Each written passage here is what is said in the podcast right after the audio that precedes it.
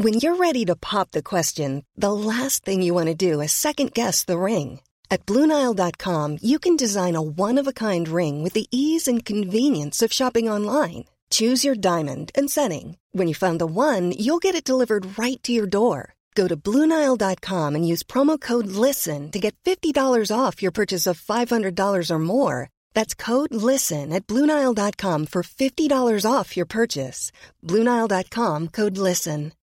Millions of people have lost weight with personalized plans from Noom, like Evan, who can't stand salads and still lost 50 pounds. Salads, generally, for most people, are the easy button, right? For me, that wasn't an option. I never really was a salad guy. That's just not who I am. But Noom worked for me.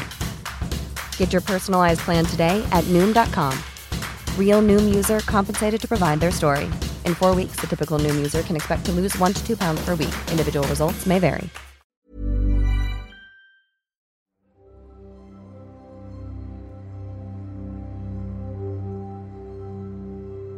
Welcome to Timeline Tapes, the podcast that takes documentaries from the YouTube channel Timeline and turns them into podcasts.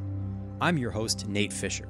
Last week, we began a two parter that looks into the worst year in history, 536 AD. We uncovered that the most likely cause for the extreme weather changes that brought famine and bubonic plague was a massive volcanic eruption. In this week's episode, we'll dive deeper into the consequences of such an event. Once again, we'll be joined by a variety of historical experts, including archaeologist David Keys, along with the voice of the show, Piers Gibbon. So, what would the volcanic eruption of one and a half thousand years ago have been like? The amount of power generated by this eruption would have been equivalent to around 2,000 million Hiroshima sized nuclear bombs. The eruption of this ancient Krakatoa is something mankind has never witnessed, perhaps tens, hundreds of times larger than any volcano that's ever been witnessed. David Keys asked volcanologist Dr. Ken Wohletz, an expert on Krakatoa, to feed all the available data about 6th century climate change into a supercomputer to simulate how the explosion began to unfold. By combining tree ring and ice core data with eyewitness accounts of the dimming of the sun, it's possible to estimate how much material might have been thrown up into the Earth's atmosphere. With that figure, it's possible to calculate the scale and power of the explosion and associated after effects. A giant red hot fountain of molten rock and a vast cloud of ash towered over the countryside. Then, a second crack would have let seawater in. This caused an absolutely vast explosion creating a 30 mile high fountain of magma, dust, and ash.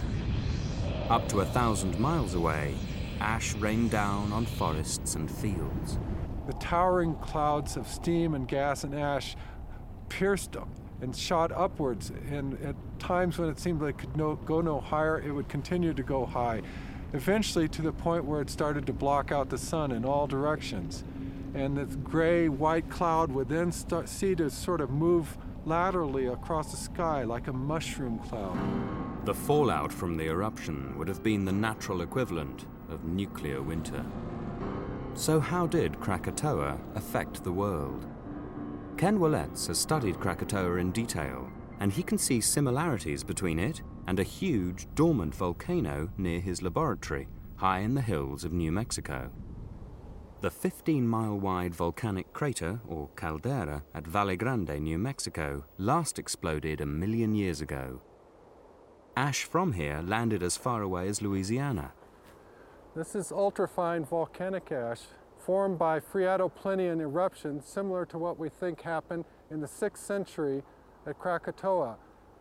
It's so fine that even just a baby's breath of air will keep it suspended by minute turbulence. It will never fall to the earth as long as the air is moving, which of course it always does high up in the atmosphere. In 535 AD, similar microscopic particles of ash and sulfur dioxide from Krakatoa would have shrouded the whole sky, turning it endlessly grey. Temperatures dropped. Without the full strength of the sun to heat the oceans, less water would have evaporated, and the atmosphere became drier and drier. As a result, there would have been progressively less rainfall, As a result, there were droughts and famines. Uh, very often, at the end of major droughts, uh, you do get um, massive floods, and that seems to have been what occurred. But what fascinated David Keys most was not the climatic catastrophe itself, but the possible effects on human civilization. I began to think to myself, well, disruption as severe as this has got to have political consequences. It's really the long term consequences that I was interested in, in isolating to see whether one big event can actually have a knock on effect throughout history worldwide. Keys decided to examine a series of historical puzzles of the 6th century AD. He looked at events which, from contemporary writings and archaeological evidence, were known to have taken place, but whose cause has never been properly explained. The first puzzle was the spread of a terrible disease which brought the greatest superpower of the time, the Roman Empire, to its knees. In 535 AD, under the Emperor Justinian, the late Roman Empire based in Constantinople was flourishing. But in 542 AD, something awful struck at the heart of Justinian's glittering empire. The horrors were described by a contemporary writer, a monk called Evagrius. With some people, it began in the head, made the eyes bloody and the face swollen, descended to the throat, and then removed them from mankind. With others, there was a flowing of the bowels. Evagrius was describing a massive outbreak of bubonic plague, the first time it was recorded in history. But how could the plague have anything to do with the climatic catastrophe unleashed seven years before? Plague is a bacteria, a bacillus transmitted from infected rats to humans. The carrier is the humble flea which feeds on rats' blood. As the rats themselves die from the plague, the flea has an obvious new target to bite for blood humans. And then, as Evagrius describes, the agony begins. Some came out in sores, which gave rise to great fevers, and they would die two or three days later with their minds in the same state as those who had suffered nothing and with their bodies still robust. Others lost their senses before dying. What Keys found out is that scientists now know that outbreaks of plague are strongly related to changes in climate. The sort of changes that followed 535, in particular cooling, could have had a huge impact on the spread of the disease. Temperature directly affects how the plague bacteria form in the flea's gut. Well, plague um, epidemics um, are temperature related. Um, what happens is that in the, in the gut of the flea, the, the fibrin clot only forms at temperatures below 25 degrees centigrade. Above 25 degrees centigrade, the clot doesn't form, and any bacillus is simply passed out of the flea with the feces. If cooler conditions bring about the onset of the disease, did that happen in 535 AD? And if so, where? Well, according to one of our contemporary sources, the church historian Evagrius, the plague originated in Ethiopia. What we know, both scientifically and historically, is that the Great Lakes area of Central Africa is one of the oldest foci of plague activities uh, in the world, and that it would appear that the assertion of Evagrius is correct. Because Africa is normally hot, the disease is kept at bay. But if Africa was affected by the global cooling of 535 and 536, it would have been a lethal breeding ground for plague. From Africa, via the trade routes, ships, rats, and sailors could easily bring the plague up the coast, first hitting the major port of Alexandria in Egypt, and on into the heart of the Roman Empire. And Roman greed for one precious commodity from African elephants would only accelerate that process. In the 6th century, there was an enormous trade in African ivory. Hundreds of tons of ivory are being brought into the empire every year and being processed for luxury furniture, for luxury objects which important magistrates would give out as gifts, processed for diplomatic gifts that the empire could then use to impress his neighbours further to the north and further to the west, people who would never have seen an elephant in their lives. And it was essentially the um, uh, European and Mediterranean greed for ivory that brought the roof in. Only seven years after the climatic catastrophe in 542 AD, on the back of the ivory trade, the plague surged into Constantinople. Its impact was devastating. They had to dispose of over 10,000 bodies a day, week after week after week, throwing them into the sea off special boats, sticking them in the towers of the city wall, filling up cisterns, digging up orchards. Soldiers were forced to dig mass graves in which to uh, cast the bodies of those who had died. The impression is one of chaos and pandemonium. Constantinople, Europe's biggest city, stank for month after month after month. One contemporary writer recorded that when the number of dead reached a quarter of a million, city officials simply stopped counting. As people left the stricken city, they took the plague to towns, villages, and farms throughout the empire. Untold millions died. And unknown to the empire, a second mortal threat was brewing 3,000 miles to the east. The climatic catastrophe was also having an extraordinary effect on an extraordinary people. They too would play their part in the decline of the Roman Empire. And the simple reason for this new threat was the difference between the digestive systems of horses and cows. In the isolated plains of Mongolia, hundreds of miles north of China, something strange was about to happen. Before 535 AD, the overlords of the region were a tribe of violent barbarian horsemen, the Avars. Chinese writers recorded their uncivilized way of life. These are uh, foul smelling uh, barbarians from their point of view uh, with outrageous habits. The Avars never bathed, never washed their clothing. They cleaned their dishes by having the women lick them dry, all of which was uh, simply horrifying to the Chinese. But in one respect, as both Chinese chronicles and archaeological finds show, the Avars were years ahead of the competition.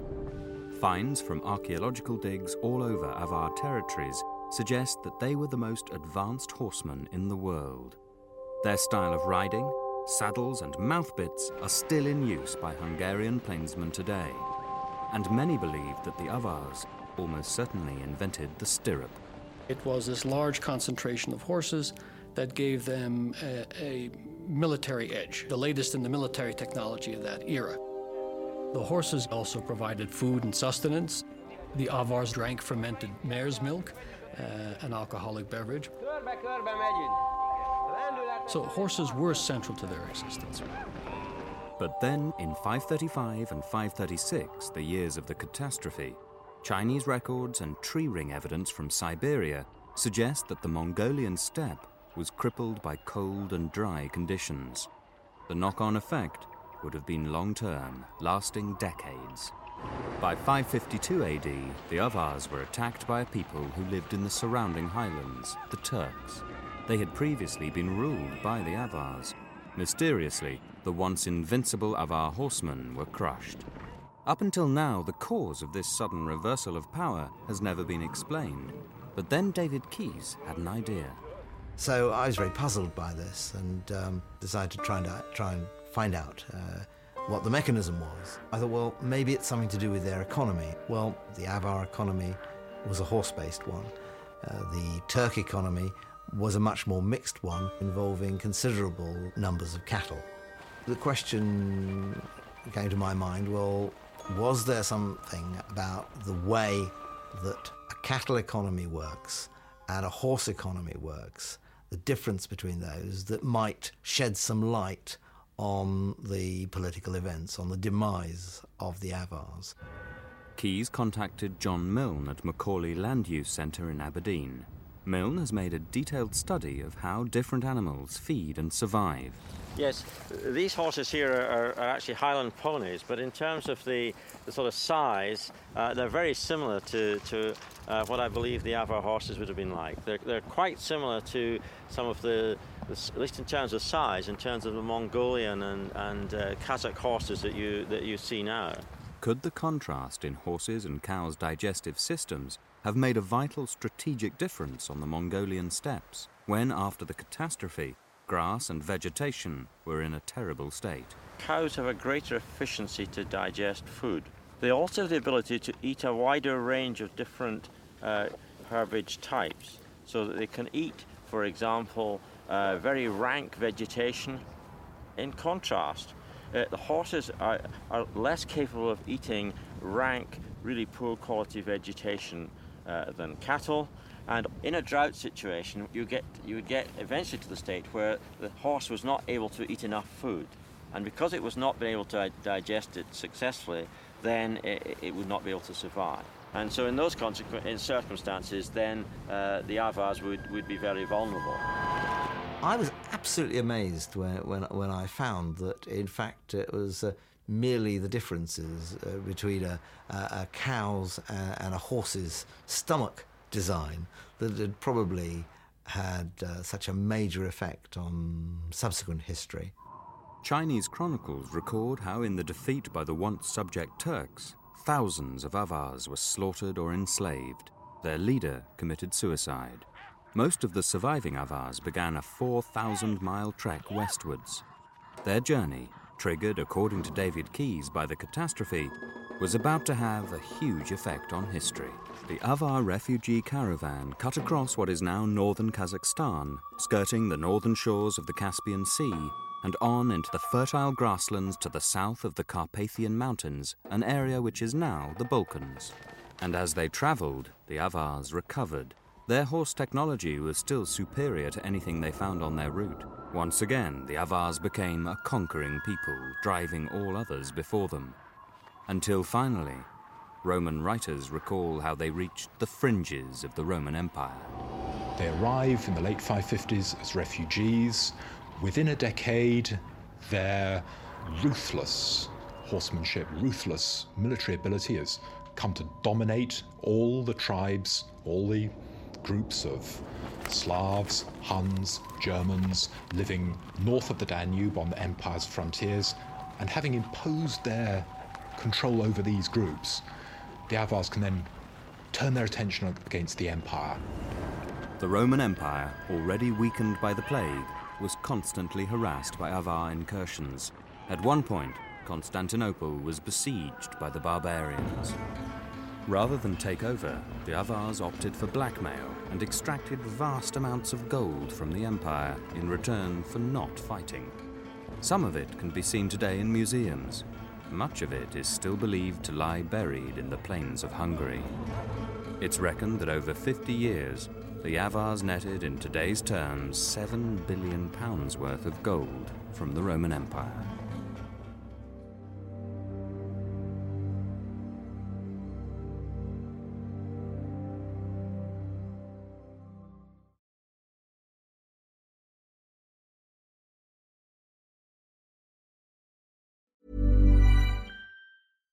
One size fits all seemed like a good idea for clothes. Nice dress. Uh, it's a it's a t-shirt. Until you tried it on.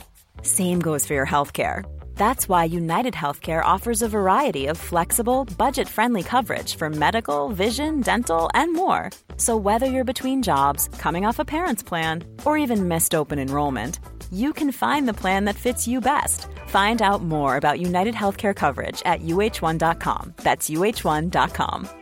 When you're ready to pop the question, the last thing you want to do is second guess the ring. At Bluenile.com, you can design a one of a kind ring with the ease and convenience of shopping online. Choose your diamond and setting. When you find the one, you'll get it delivered right to your door. Go to Bluenile.com and use promo code LISTEN to get $50 off your purchase of $500 or more. That's code LISTEN at Bluenile.com for $50 off your purchase. Bluenile.com code LISTEN. Millions of people have lost weight with personalized plans from Noom, like Evan, who can't stand salads and still lost 50 pounds. Salads, generally, for most people, are the easy button, right?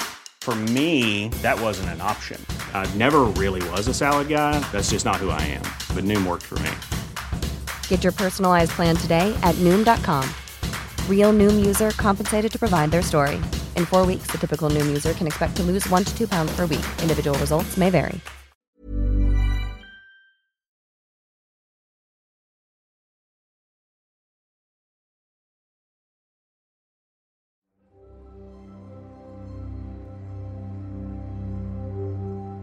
Welcome back to Timeline Tapes. We've just discovered how the Avars and bubonic plague managed to destabilize the greatest empire in the world, the Romans. And it's time now to dig deeper and find out if there were any other political consequences to the eruption.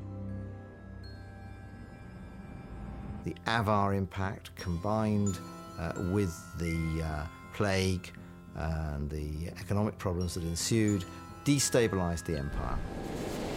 And at the end of the day, it can all be traced back to this um, climatic destabilization of the mid 6th century, uh, which was triggered by the volcanic eruption. David Keys believed a pattern was emerging which showed huge political consequences stemming from the catastrophe. He had already found evidence of the catastrophe's effects throughout Europe and the East. Now he turned to the Americas, where he found another extraordinary coincidence of timing and another historical puzzle where a great city had been destroyed, but no one had ever known why.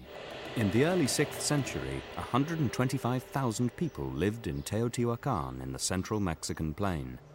In 500 AD, when the city reached its peak, it really was what is called a primate city. By that I mean the second next largest city is so far below it in size that there really, you could almost say there are no other cities. I mean, that's an overstatement, obviously, but there were cities of 10,000 people, 20,000. But compared to the 125,000 here, that was nothing. So it was the only huge, large city in the entire central Mexican plateau. Then, midway through the 6th century, shortly after the 535 AD catastrophe, things began to go wrong in Teotihuacan. For the past 20 years, Rebecca Storey has been painstakingly studying skeletons of people who lived in one of the city's suburbs called Tlajinga. The bones provide a remarkable history of the population's health. Well, the Tlajinga population has um, adults. It also has quite a few children and an awful lot of babies. Rebecca Storey began to notice that in Teotihuacan's later period, the population, in particular the babies, suffered a severe decline in health. These kinds of infections that show up on the bone are long lasting bacterial infections, and they're very common on the children. Now, babies shouldn't have infections like this. Normally, they should be born with relatively good immunological protection from their parents, their mother. But in the case of Tlajinga, we find lots of babies with already infectious reactions indicating that the health of the mothers was so poor that the children are getting sick as well. The problem with the the very late population there around the 6th century is that overwhelmingly it is babies, children, and individuals under the age of 25. They should not be dying at that proportion. So they start to become 70% of my sample rather than the much lower 40 or 45% that they were in the earlier period. It is a population that is in great trouble and is probably collapsing. New scientific evidence suggests that the city's decline occurred around the middle to late 6th century, 150 years earlier than previously thought. For David Keys, this redating was a breakthrough. Now, in fact, one can see that uh, Teotihuacan's fall really comes straight on the heels of the climatic disaster. And I think that there's uh, a very, very high chance that the two are, are connected. There are no existing tree rings or other evidence from Mexico itself to show whether there was a significant climate change. However, lake deposits in the nearby Yucatan Peninsula show a 30 year long drought starting in the mid 6th century. Tree ring evidence from Chile and California shows a dramatic reduction in tree growth from the late 530s onwards. And a study of river levels in Colombia shows that the mid to late 6th century was the driest period in the last 3,000 years. The evidence throughout the Americas, combined with Rebecca Storey's findings of malnutrition, suggests that Teotihuacan was gripped by a long lasting drought. A drought which, according to David Keys' theory, was directly linked to the climatic catastrophe and had a devastating effect on the city's supply of food. When something happens to the food supply, well, that makes people more subject to getting ill because they're not getting enough food. Then this is a very dry environment. Water had to always have to been a very important thing. And without water, you have very great sanitation problems.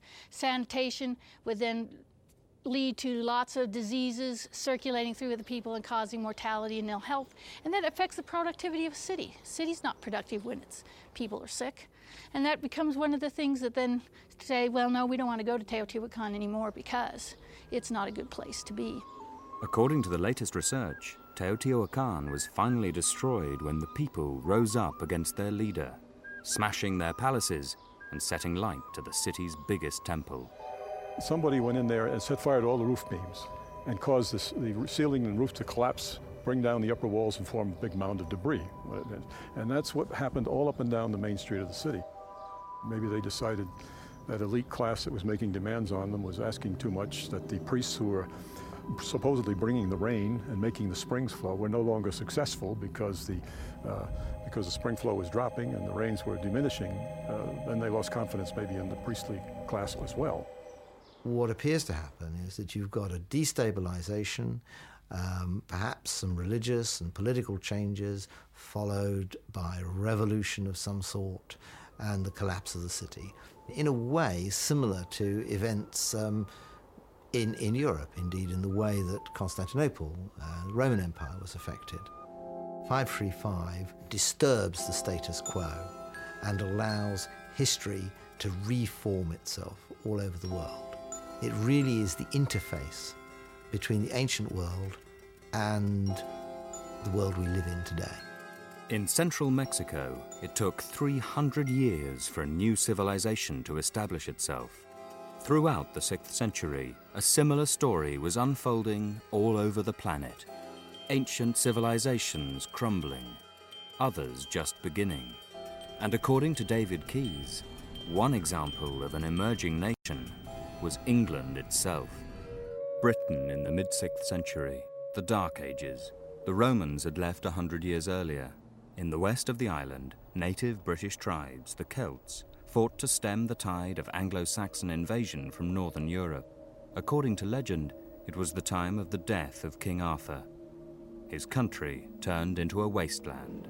But could the wasteland of legend be a distant memory of a climatic catastrophe that really did hit the native British as a result of 535?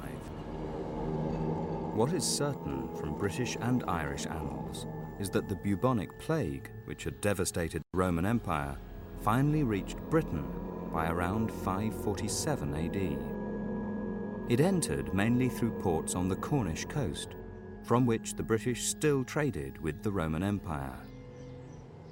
This was a significant event in the um, history of Western Britain and Ireland. Certainly, as one goes through the annals, one can find many references to plagues one of them is referred to as the mortalitas magna, the great mortality. Another one is the mortalitas prima, the first plague like this. This does suggest something special. They'd never experienced the plague before. Uh, it was a completely uh, new horror that they, they, knew nothing about. They wouldn't have understood even what was happening. Suddenly, people began to develop these terrible um, pustules underneath their armpits, in their groins and they would have died in the most terrible agony. According to Keys, the plague changed the political shape of Britain. At this time, Britain was divided in two. In the west lived the native Celtic Britons. The east was occupied by invaders from Europe, the Angles and Saxons. East and west had very little contact with each other. The Celtic Britons traded with the Roman world the Anglo Saxon peoples traded mainly with their former homelands of Germany and Scandinavia. It meant that the Celts, the native Britons, were far more exposed to the plague arriving from the Roman Empire. So by the time you come into the latter part of the century, the Celtic west and centre have been have experienced a huge population reduction. There's a population vacuum and so Anglo Saxon peoples are able to move from the east, they're able to move west into partially empty lands. And uh, England was, was born. Keys's theory is that England came about because the Anglo Saxons were able to defeat the plague stricken Britons. A 6th century poem tells of the defeat of one group of Celts, the men of Gododdin and their leader Madoc. He did not retreat from battle until blood flowed. Like rushes, he cut down men who did not flee. The men of Gododdin relate on the floor of the hall before Madoc's tent when he returned, there would come but one from a hundred. One can see 535 as a watershed, where you see the, the forces coming into play which create um, such countries as England, uh, Spain, France, Japan, the United China. Now came the final and boldest turn in his theory. Could it be that the catastrophe was linked not just to the emergence of new nations, but also to the birth of a new world religion, Islam? At the beginning of the 6th century, Yemen was the region's greatest power. It depended on the Marib Dam, its greatest piece of engineering. The Marib was huge, 2,000 feet long, feeding into hundreds of miles of canals. But within a few years of the 535 catastrophe, climatic chaos hit Yemen. First drought, and then a succession of storms and flash floods which weakened the dam. The constant attempts to repair the dam are recorded on contemporary inscriptions. Its ruin was also the ruin of Yemen. Its population migrated to a new regional power base which emerged in its place, around Medina and Mecca. In 570 AD, the Prophet Muhammad was born in Mecca. It's in precisely that Mecca Medina area uh, that Muhammad was based. And so it's really uh, the growth of Medina as a, um, an important political center that is so crucial in the early development of Islam. The climatic chaos had not only smashed the Marib Dam and shifted power to Medina, it also brought Muhammad's own family to prominence.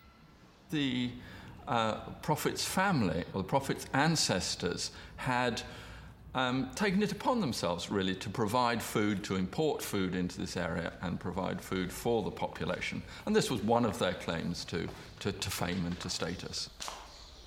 Muhammad's family's reputation for social concern helped his ministry take root in a time of drought, famine, and the plague which had spread from the Roman Empire. I think Muhammad's message was attractive because this was a period of upheaval and disturbance. One's got this whole apocalyptic atmosphere in the ancient world at that time. There's been war, uh, there's been a revolution. The Roman Empire, which had really dominated the political scene um, for, what, 800 years, appeared to be tottering. There is a lot of apocalyptic literature from this period. There are a lot of people saying, this is terrible, the world's coming to an end, how do we interpret these disasters, what are they a sign of, and so on. The political certainties of the world were collapsing around everybody's ears. Uh, nobody seemed sure of the future. Um, it was a, a, very, very unsettled time to live. All these things uh, can be traced back uh, to an extent to the uh, climatic chaos caused by the eruption of 535, and they all feed into the early evolution of Islam. Now, if a volcanic eruption in 535 could wreak all this um, havoc and draw the ancient world to a final close and really help lay the foundations of the world we live in today, what would happen if there was another massive eruption? This is not fantasy or wild speculation. While nothing may happen in the next hundred years, there are a handful of underground volcanic monsters whose arrival date is long overdue. The granddaddy of them all is believed to be Yellowstone caldera in Wyoming. This caldera is maybe twice the size of any known modern caldera, and its eruptions, which have occurred not once, not twice, but three times over the last two million years, indicate that it can, has devastated Northern America several times. Uh, besides Long Valley caldera, there's a caldera in California which is also heating up uh, the ground is shaking there. Uh, there's been uh, uh, die off of the forest by uh, noxious gases, carbon dioxide coming out of the earth. public is very concerned about that volcano. Closer to home uh, for some people would be uh, the area around uh, Naples, Italy. Sure, it's famous for Vesuvius, which has erupted many times in the past and potentially will again in the future. There is also a caldera just on the north side of Naples, underlying a metropolitan area of Campi Flegrei and Pozzuoli, where thousands of people live and have lived for a long time. The last eruption in the Campi Flegrei complex was in 1538. At that time, 3,000 people were killed by the immediate explosion. Now, 400,000 people live within the same area. The whole complex is still active and capable of major eruptions. Uh, that would be a total disaster, for Italy, a major disaster for Europe, and um, would no doubt have worldwide climatic repercussions, uh, which would have huge implications for agriculture, uh, huge implications from a disease point of view worldwide, uh, and would no doubt have the effect of destabilizing all sorts of potentially unstable countries all over the world. It would change our climate. It would produce uh, change in the pattern of wet and dry cycles uh, for vast portions of the earth. We're familiar with the El Nino and La Nina effects. This would be even a much greater perturbation, uh, perhaps uh, lowering the temperature of the uh, global average temperature several degrees or more the biggest effect for, for people anywhere is that it's going to disrupt their the food supply. Uh, and it's going to take years to uh, for the climate to either go back to normal or for people to uh, uh change the uh, the crops that they use and the, and the way that they plant them. There may not be food to import from other countries because they'll need it every bit as much or more than, than we will. And if our agriculture has failed in some way, then there just wouldn't be enough to eat. I mean, that's that to me seems to be the logic of the situation. Now, in times past, you're right, subsistence economies, if they had low population densities, they could go to the seashore and live on shellfish. And indeed, people sometimes did that under real stressful conditions. Uh, but you can't do that nowadays. There aren't enough shellfish to go round. If we're confronted with a global event at any time in the future, um, it's not quite clear how we would cope the whole infrastructure of civilization would collapse around us uh, due to the huge environmental catastrophe that, w- that would uh, happen um, because of the failing of uh, crop production, the darkening of the skies. Communications would, would be taken out, satellite communication. Uh, aircraft uh, transport would uh, be interrupted very severely for a long period. That, that type of event will occur in, in the future? Well, people start to struggle for resources. I mean, and basically that means warfare. And in the modern world, it's not quite clear exactly what would happen. You either sit and starve, or you get out there and try and acquire food. And there's not much alternative uh, in a, in a really stressful situation. One of the big lessons from 535, I think, is that we're not talking about a big bang and then the world changes. We're talking about a big bang, and then it takes 100 to 150 years for the new reality to actually emerge. What will happen in the future, of course, one doesn't know.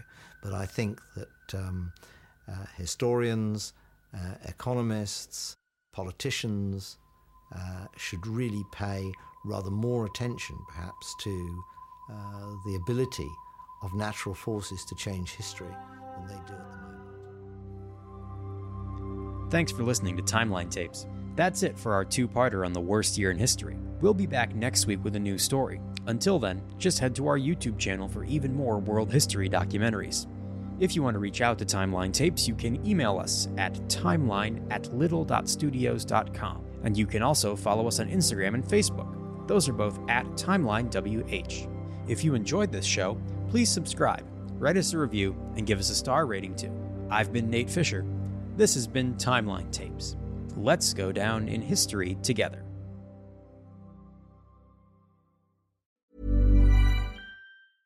Hey, it's Paige DeSorbo from Giggly Squad. High quality fashion without the price tag. Say hello to Quince.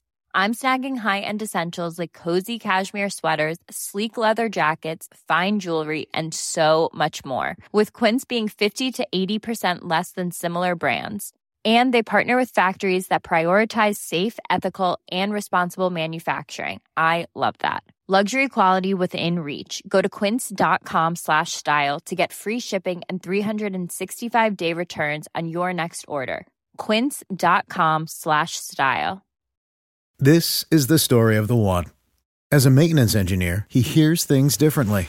To the untrained ear, everything on his shop floor might sound fine, but he can hear gears grinding or a belt slipping. So he steps in to fix the problem at hand before it gets out of hand. And he knows Grainger's got the right product he needs to get the job done, which is music to his ears. Call, clickgrainger.com, or just stop by. Grainger, for the ones who get it done.